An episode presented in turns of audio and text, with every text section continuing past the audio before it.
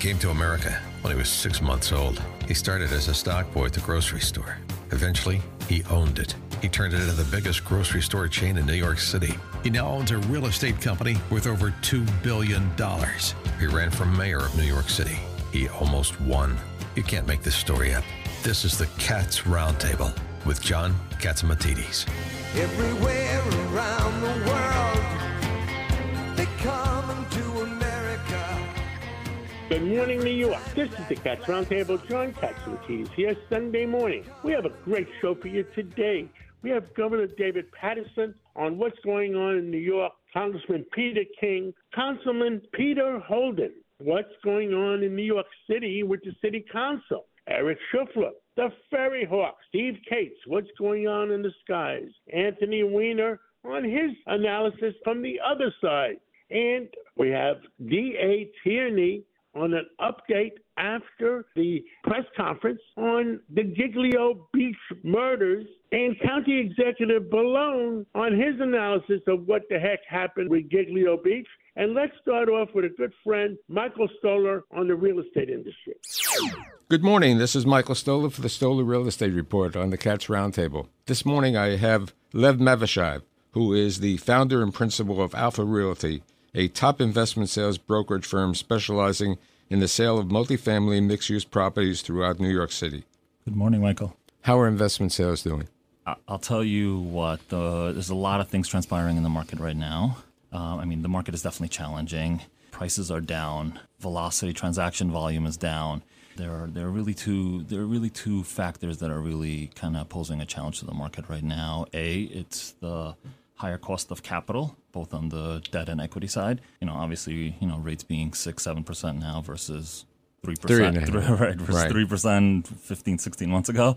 And B, it's a tough regulatory environment right now. The city ain't making it easier, and it's, it's I'm talking about the multifamily in general, and it's it's it's kind of broadening a negative sentiment toward multifamily. So let's talk about that with regard to the. Uh, rent stabilized stuff. Right. Yeah. I, I so um, rent stabilized product. uh, You know, these pre-war rent stabilized buildings. They're, they're it's a, it's a real challenge right now. Pricing is down. Pricing is down like fifty percent um, across the board. It doesn't matter whether I'm selling a rent stabilized building on the Upper East Side or whether I'm you know selling uh, in Brooklyn or the Bronx. Rent stabilized is a tough product. Um, you know, you you know, you you tell me uh, how do you value how do you value an investment that continually has negative cash flow or decreasing cash flow? You could buy it at a seven cap now, but what's going to be tomorrow? Operating costs. I'm just telling you from from what I'm seeing out there, buyers are are having a hard time with this product. You know, operating costs keep on rising, and you have a cap on income. You know, yeah, they approved the three percent increase, but it's a joke from what I'm right. hearing out I mean, there. the insurance 15 to bill. 25% Right. The insurance yeah. bill could go up significantly higher than Yeah, that. ins- right. Insurance in, in the boroughs is now anywhere from a thousand to twelve hundred a unit right now. What about uh, good cause? Good cause, yeah, it's it's posing a huge risk not only to the rent stabilized, well, not doesn't apply to the rent stabilized stuff, but for the free market product, it's it's uh, people are are are you know they're having a hard time underwriting that risk.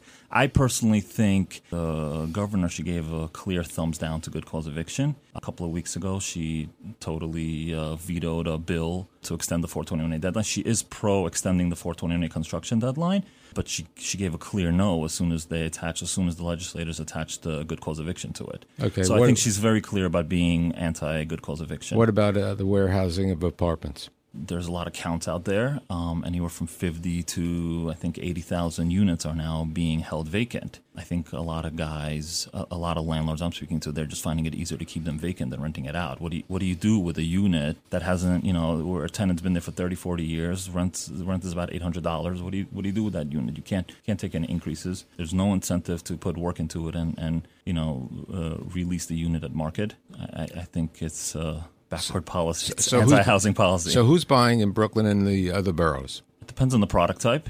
Within multifamily, uh, there's various product, uh, various product types, anything from rent stabilized to free market to you know new construction, tax abated deals.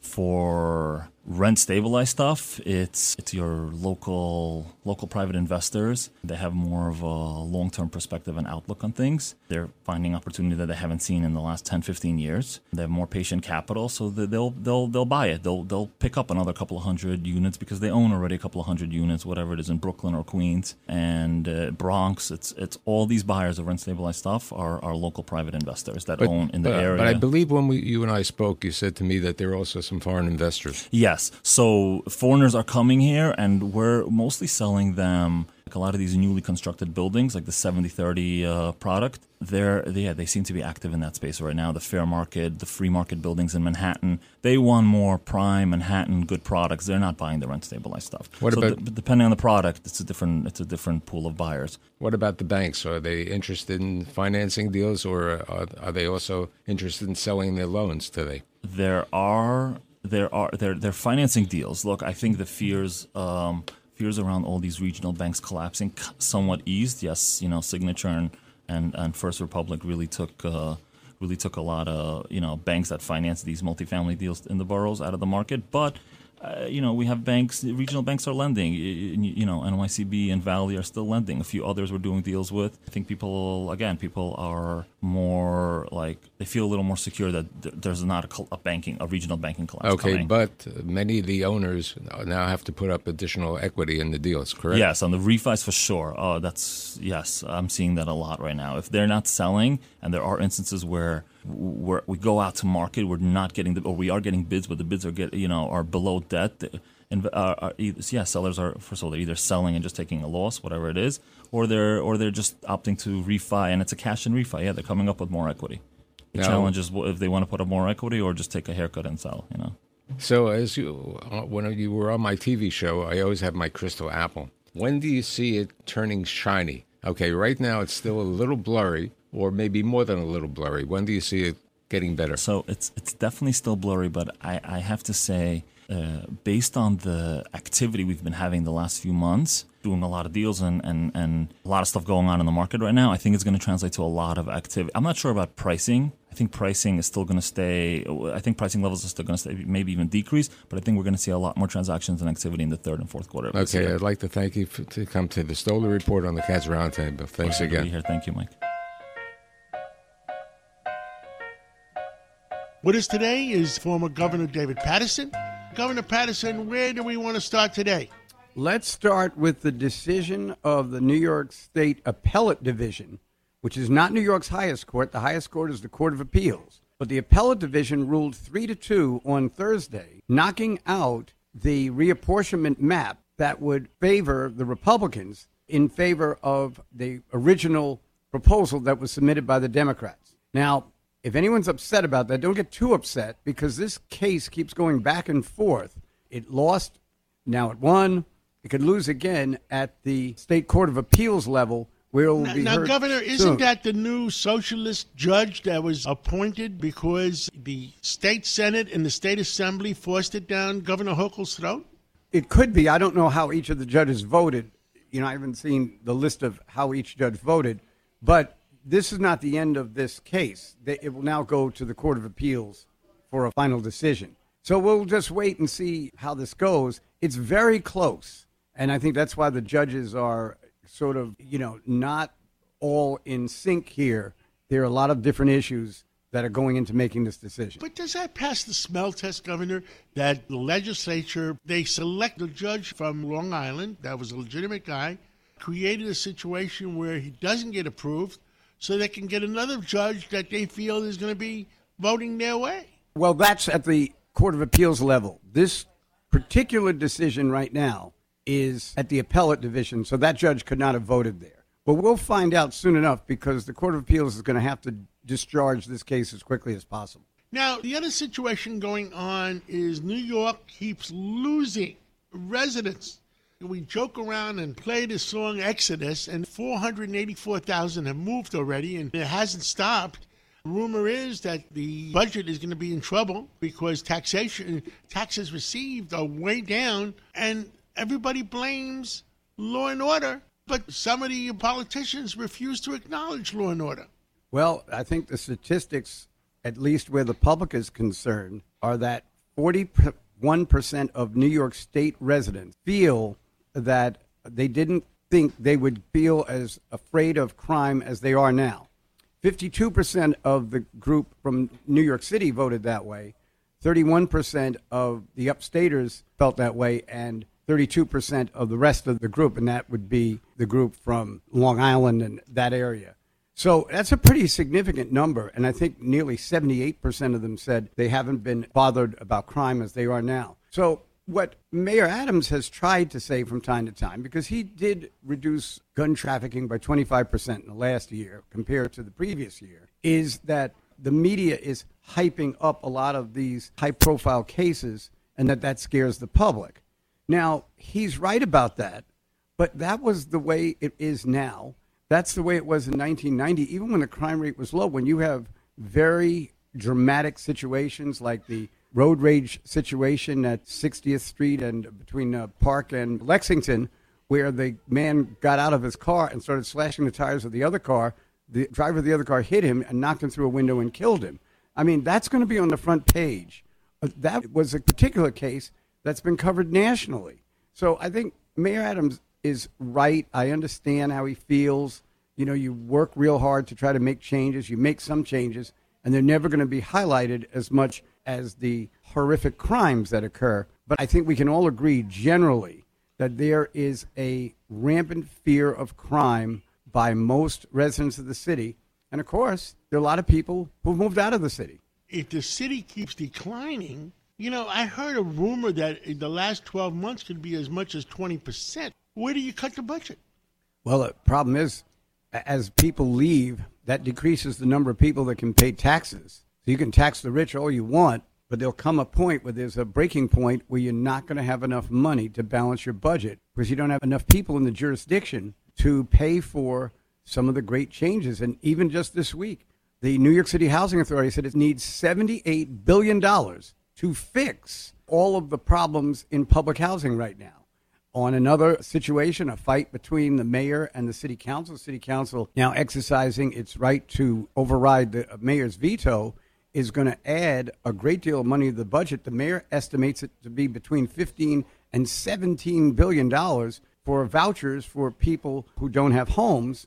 And right now, there are 20,000 people in New York walking around. They got the vouchers, but they can't find an apartment. So this is a situation that it's, I think, getting the leadership from Mayor Adams that it deserves, but other people are also going to have to fall in line with his realization of what the obstacles are. What other things concern you about New York City and New York State? What else is going to help us? Well, when they did have this big fight over the vouchers this week, what really concerned me, and I saw a man named DeBaron who spent a lot of time in shelters for his whole life and then became an advocate. And what he said is that neither the mayor's office nor the city council addressed the issue of families with children. They were not given priority. Families with children, the disabled, the elderly. They should be the first ones that the department addresses, and they didn't do it. And I think with the, all the arguing about how much money was going to cost and whether or not the vouchers would be putting the individuals in shelters in competition with each other. Of course, John, to get a voucher, you have to have a salary that is less than 200% of the poverty line. And so the right people are looking, but what bothered me about the situation is that the most vulnerable people, the children and the disabled, were not really addressed in this discussion. We have one minute left. Give me something that's going to make New Yorkers happy. We're going into a long, hot summer. Well, we're going into a long, hot summer. The Yankees and Mets are back on the field playing, and hopefully, maybe one of them will make the playoffs and make the fall a little more exciting than it usually is. But other than that, I think that, as I've always said, we're New Yorkers, we're resilient. We dealt with 9 11, we dealt with blackouts, we've dealt with a whole lot of problems, and I think we have the brain power and the great capacity to solve the problems that we've discussed over the past few minutes. Governor David Paterson, thank you for everything you've done for our city, our state, our country, and God bless you and God bless America. Thank you, John. This is the Cats Roundtable. We'll be right back. Handling legal matters is stressful. So, let the law offices of Frank Bruno Jr. provide you with the insightful counsel you deserve. The law offices of Frank Bruno Jr. has successfully handled thousands of cases for 25 plus years. They focus on elder law and estate planning, but are equipped to navigate you through all stages of family law and divorce to real estate law and probate. The law offices of Frank Bruno. Call 718 418 5000 or visit them at frankbrunolaw.com. That's frankbrunolaw.com. Frank Bruno. He's your numero uno. You're listening to the Cats Roundtable.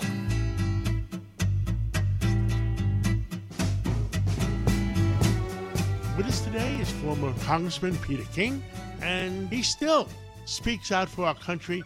Congressman King, what's an update for this week in New York, New Jersey, the world, or whatever you want to talk about this morning? Well, John, actually, on a local level, which really, I guess, has national and international connotations, there was a big arrest made the other day in uh, Nassau County by the Suffolk County Police. This overlaps the counties on the Gilgo Beach murders. Now, a person's been arrested. This is an investigation going on for 12 years. Gilgo Beach was in my congressional district. The person who was arrested, uh, and, and that was mostly in Suffolk County. The person who was arrested actually lives in Nassau County in Massapequa Park, just a few blocks where my district office was. Uh, he was arrested on uh, Thursday night, early Friday morning and uh, he's been arraigned. And uh, let me just say, without going into any of the details, a person who deserves tremendous credit is a mutual friend of ours, Ray Tierney, the Suffolk County District Attorney, and also the Police Commissioner, Rodney Harrison, in, in Suffolk County, and before them, the Uh, police Commissioner Jerry Hart, the Deputy Commissioner Jim Skopak. This was a tremendous victory for law enforcement. They stayed on it, so I give them credit, and it's a very, I think, positive step going forward as far as the credibility of law enforcement on Long Island, both in Nassau and Suffolk, with the Nassau police also involved in providing information on this case, as was the FBI. So it shows that when people work together, and this sounds now I'm sounding like you, John, and they show common sense and put politics aside, the job can be done. This was really great coordination and cooperation by the federal uh, government, the state government, the county governments, especially in Suffolk County with the police department and the district attorney Ray Ray Tierney, who's done a tremendous job on this.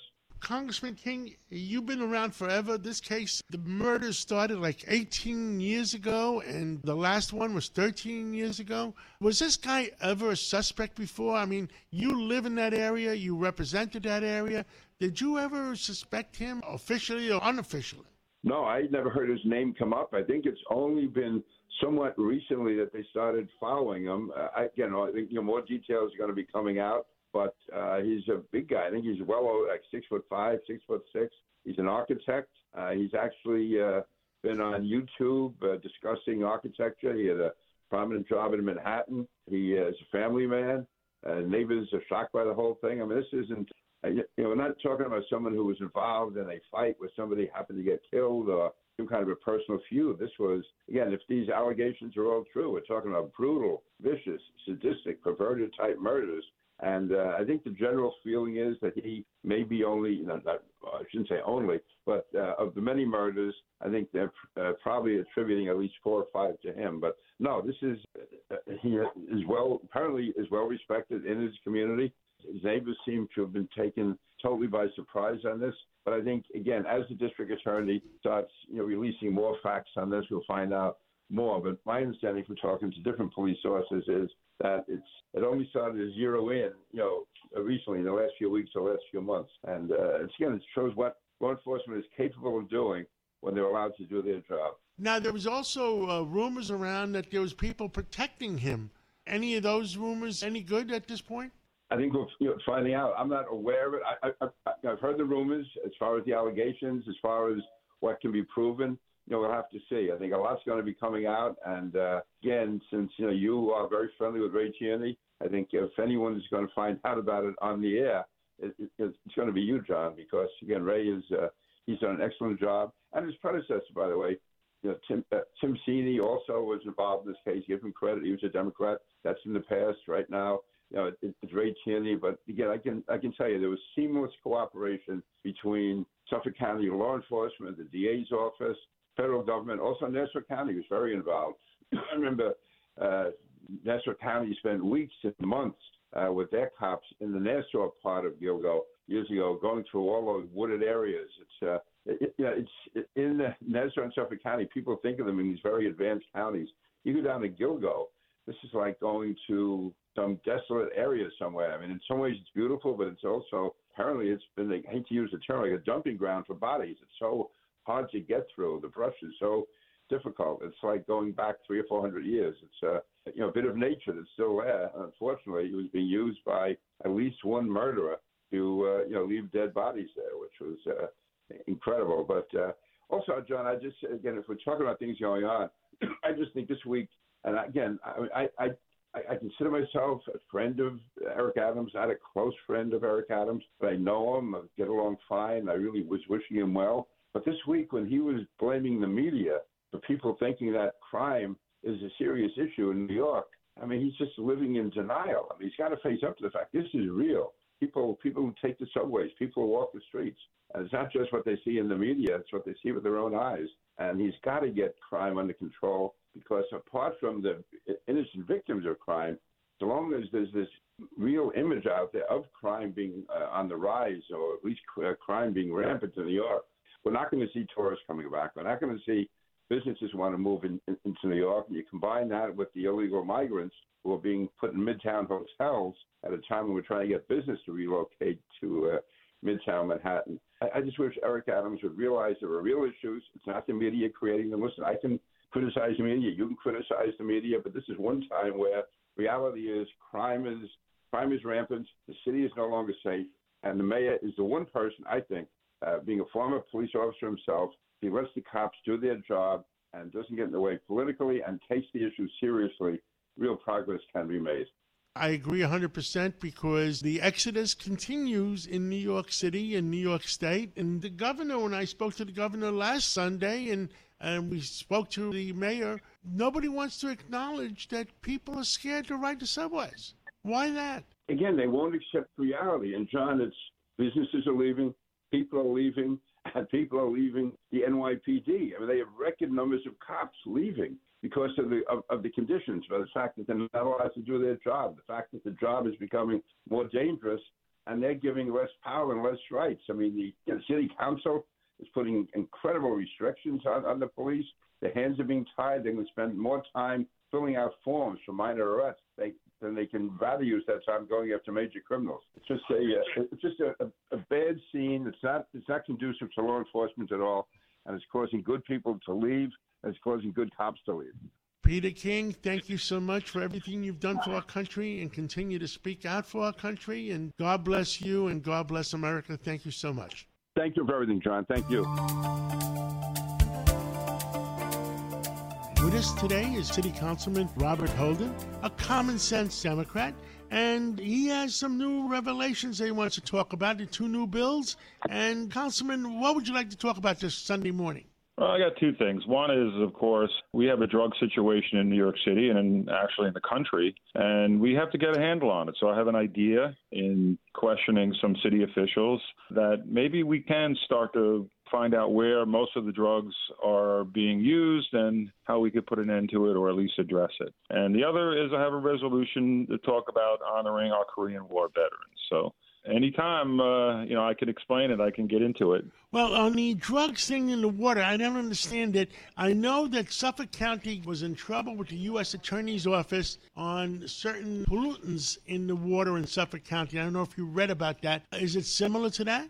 Yeah, it, but this is this is a little different. This is the wastewater where many countries now can. You know, we knew by the way where COVID was prevalent uh, by the wastewater. We were testing the wastewater. And then when I was questioning the officials, I said, well, that's interesting how you can test for COVID, the COVID virus, but are you testing for drugs, like illicit drugs, like fentanyl or, or the, uh, the track? So they said no. And they, at first they said they'd get back to me, and then weeks later they did, and they said, no, we're not, we're not testing for illicit drugs. So I said, "Wow, that's pretty inexpensive. We could test it. It costs like a between a hundred and two hundred dollars per test. If you tested uh, the wastewater, you can find out where most of the fentanyl or other drugs are being consumed and used. Obviously, is coming out in the wastewater. We have 14 wastewater resource recovery facilities, And if we tested a couple of times a week, we can get a handle. For instance, many uh, in, in countries like uh, Australia and many countries in Europe, they're testing their wastewater regularly and they're identifying patterns of, of use and at a fraction of the cost, like I mentioned. So the body excretes metabolites that can be tested in wastewater. And and it's and it really shows real time consumption of particular drug. Uh, for instance, in Europe, they they found out that they were testing um, and and finding out that the use of cocaine and ecstasy was on weekends. And they, they that's when they started ha- they could crack down on certain areas. Yeah, but, but Councilman, they don't arrest anybody anyway. So what Well, good we- would it do?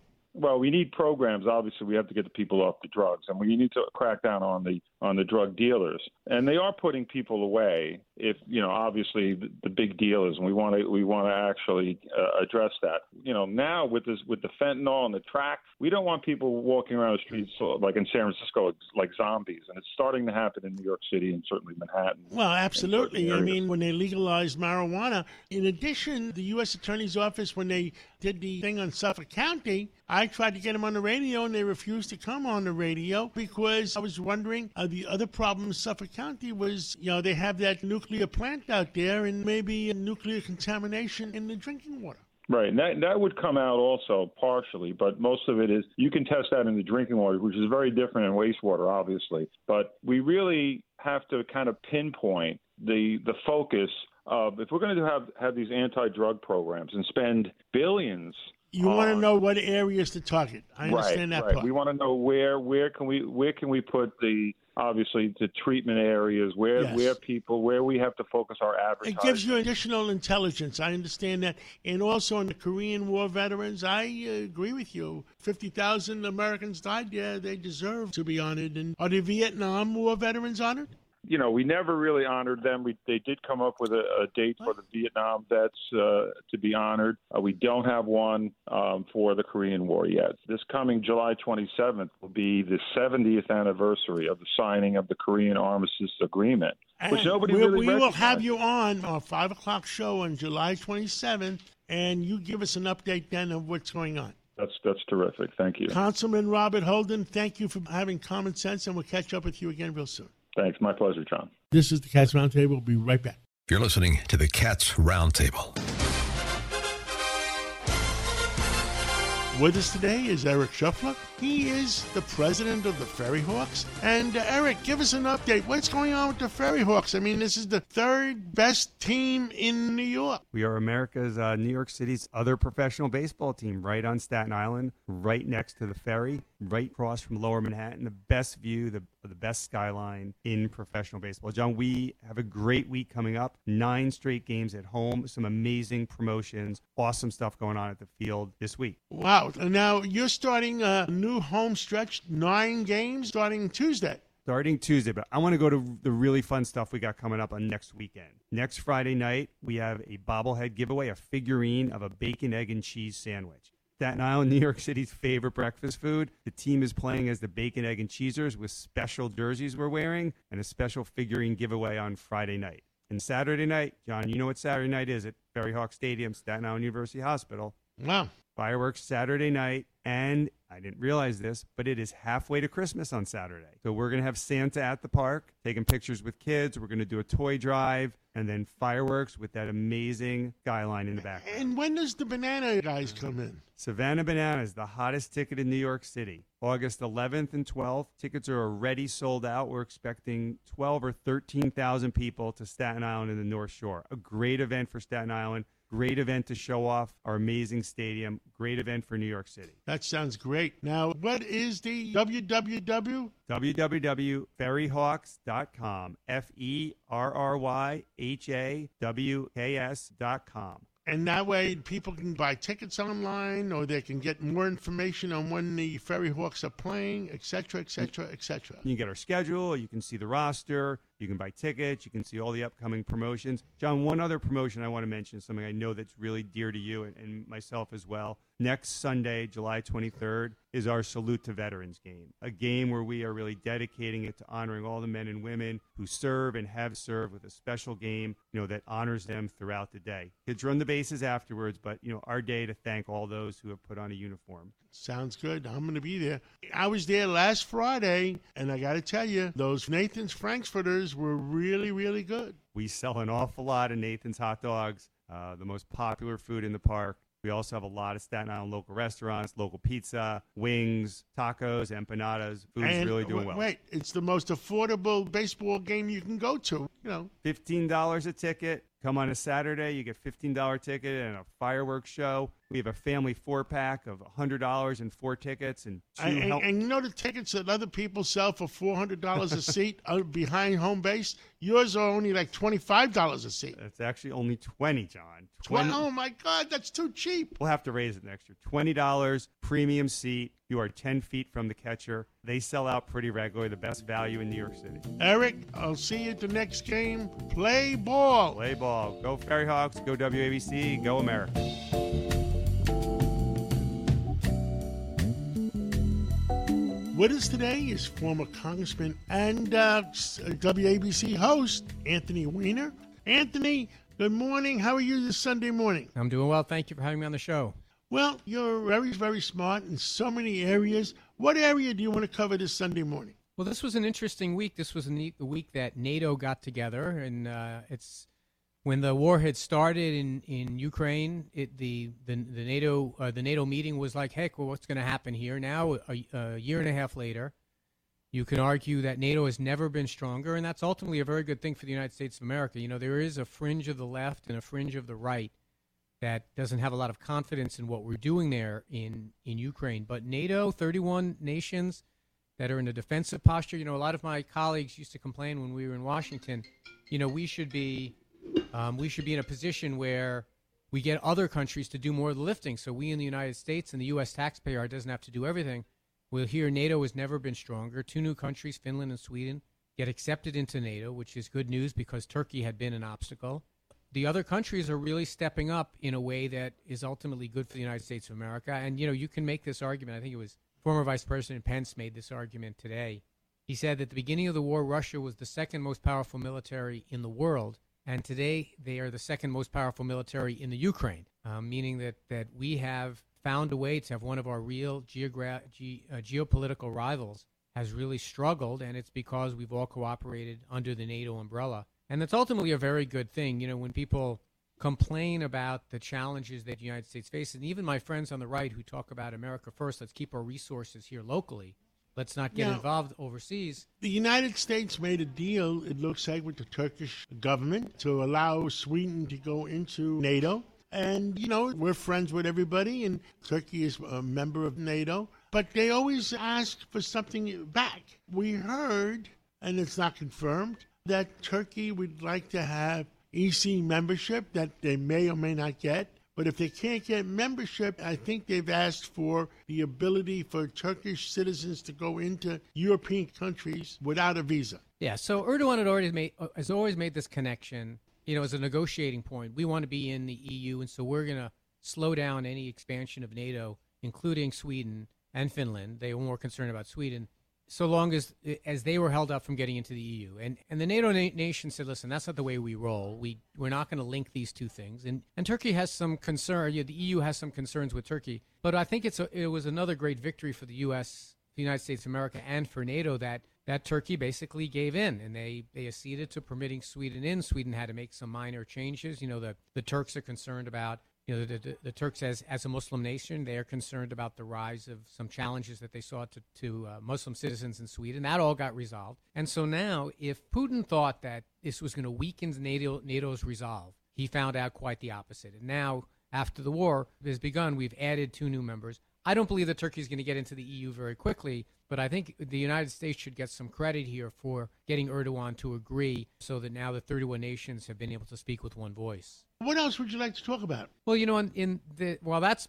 pretty far afield here in, in New York City. We're starting to see some signs that, you know, the inflation rate is coming down and now finally a little bit. Rents are starting to soften a little bit on the residential side. But what we really need to do, John, is we really need to figure out ways to incentivize some of these B office buildings, not the fancy ones that have the super high rent, but the ones that are kind of in Midtown that are the backbone of our real estate economy to get some of those employers to have their workers come back. Um, I know it's a heavy lift. There are a lot of younger workers who don't know anything but remote work, but until we get those office buildings back filled up, and I think that we should figure out ways to offer some incentives to get them back. But first and foremost, the thing that's going to bring them back is lower crime and a sense of safety. And I think the numbers are going in the right direction. But until we can resolve that, we start to get tourism back. We've got obviously the markets are doing pretty well, but that real estate is still a challenge. Anthony Weiner, I agree with you, but I don't want to give up just yet. But when I spoke to Governor Hochul last week, she didn't believe that crime was as bad as we're living it.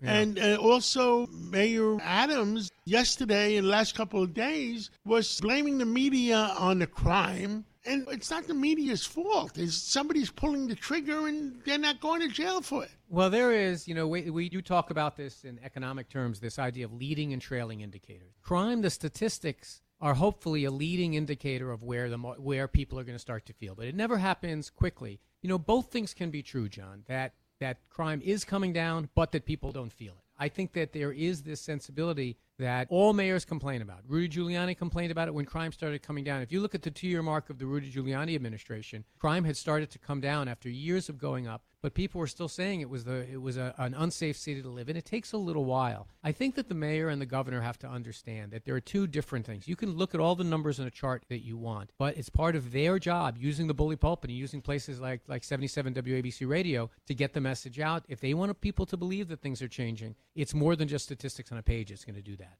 Anthony Weiner, I wish you would have been mayor. you know why? We would have saved the eight years of Bill de Blasio. I like him. He's a good guy, but he didn't do a good job for our city. I think you would have done a better job. Well, you can put that on my tombstone. Anthony Weiner, good guy, but he gave us eight years of De Blasio. That's what you did. Thank you much, and we'll catch up again real soon. Thanks, John. With us today is Steve Kates, otherwise known as Dr. Sky, and he entertains us every Sunday. When we look up in the sky, what do we see? When we dream about faraway skies, what do we see? Steve Kates, what the heck is going on? Well, good morning, John. Here in Phoenix, where I'm broadcasting from, we're about ready to set a record of over 18 days with 110 degree temperature in other parts of the nation, and the listeners, I'm sure, are in the sweltering heat. But it goes back, John, to a story, a backstory about where in the story of volcanic activity, how has that changed climate change over history?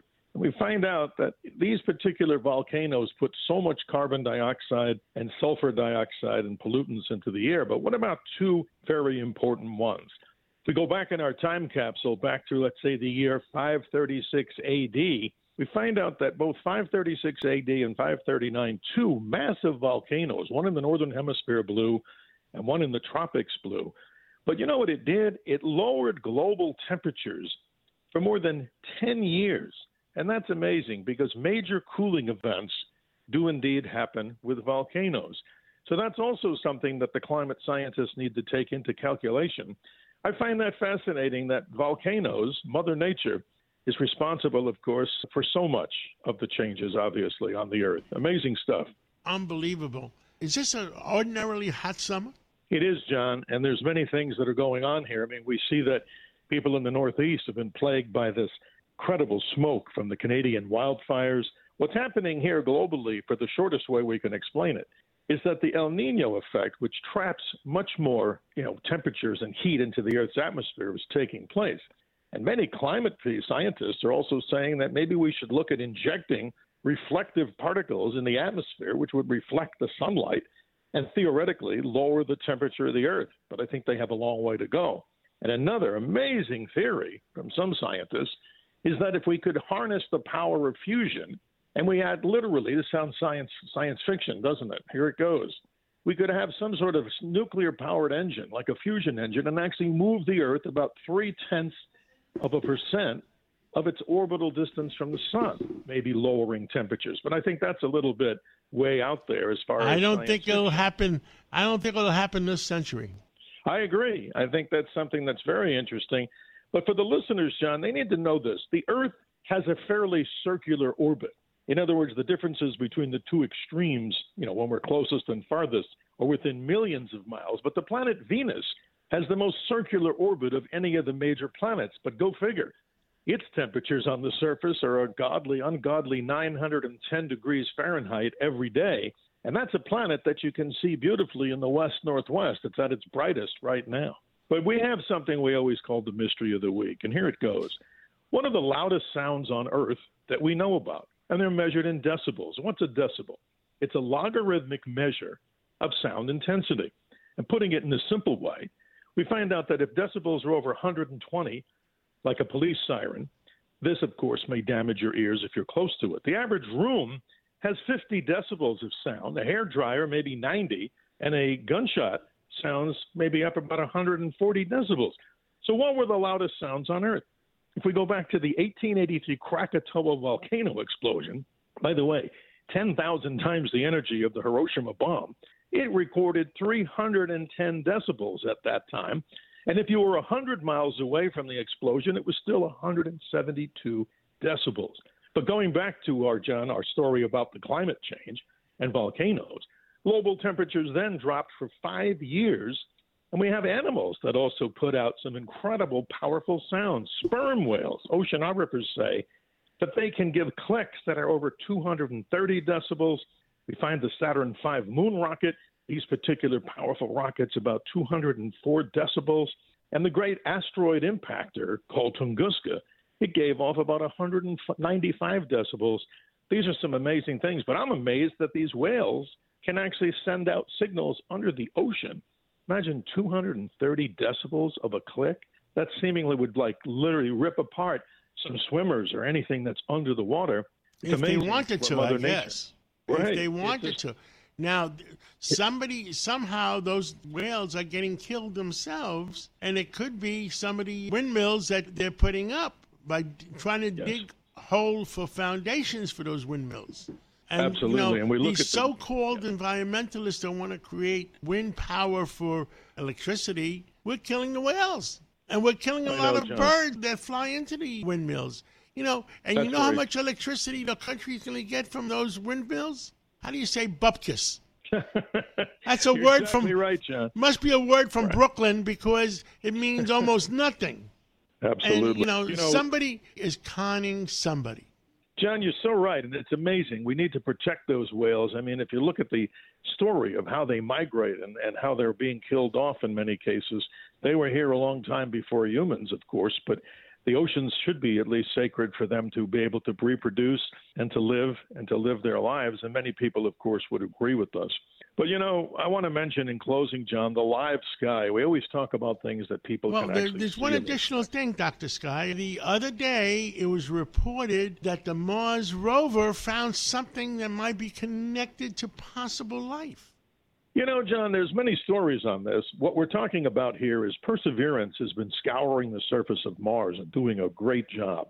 It's been collecting some samples that hopefully, when they're deposited on the surface, you know, surface of Mars, like in these little vials, like test tubes, a future Mars recovery mission will be able to pick them up. But like I said before in last week's episode, the Viking landers, they may have intentionally found or unintentionally found life on Mars, but they added water to it thinking that it was an Earth contaminant.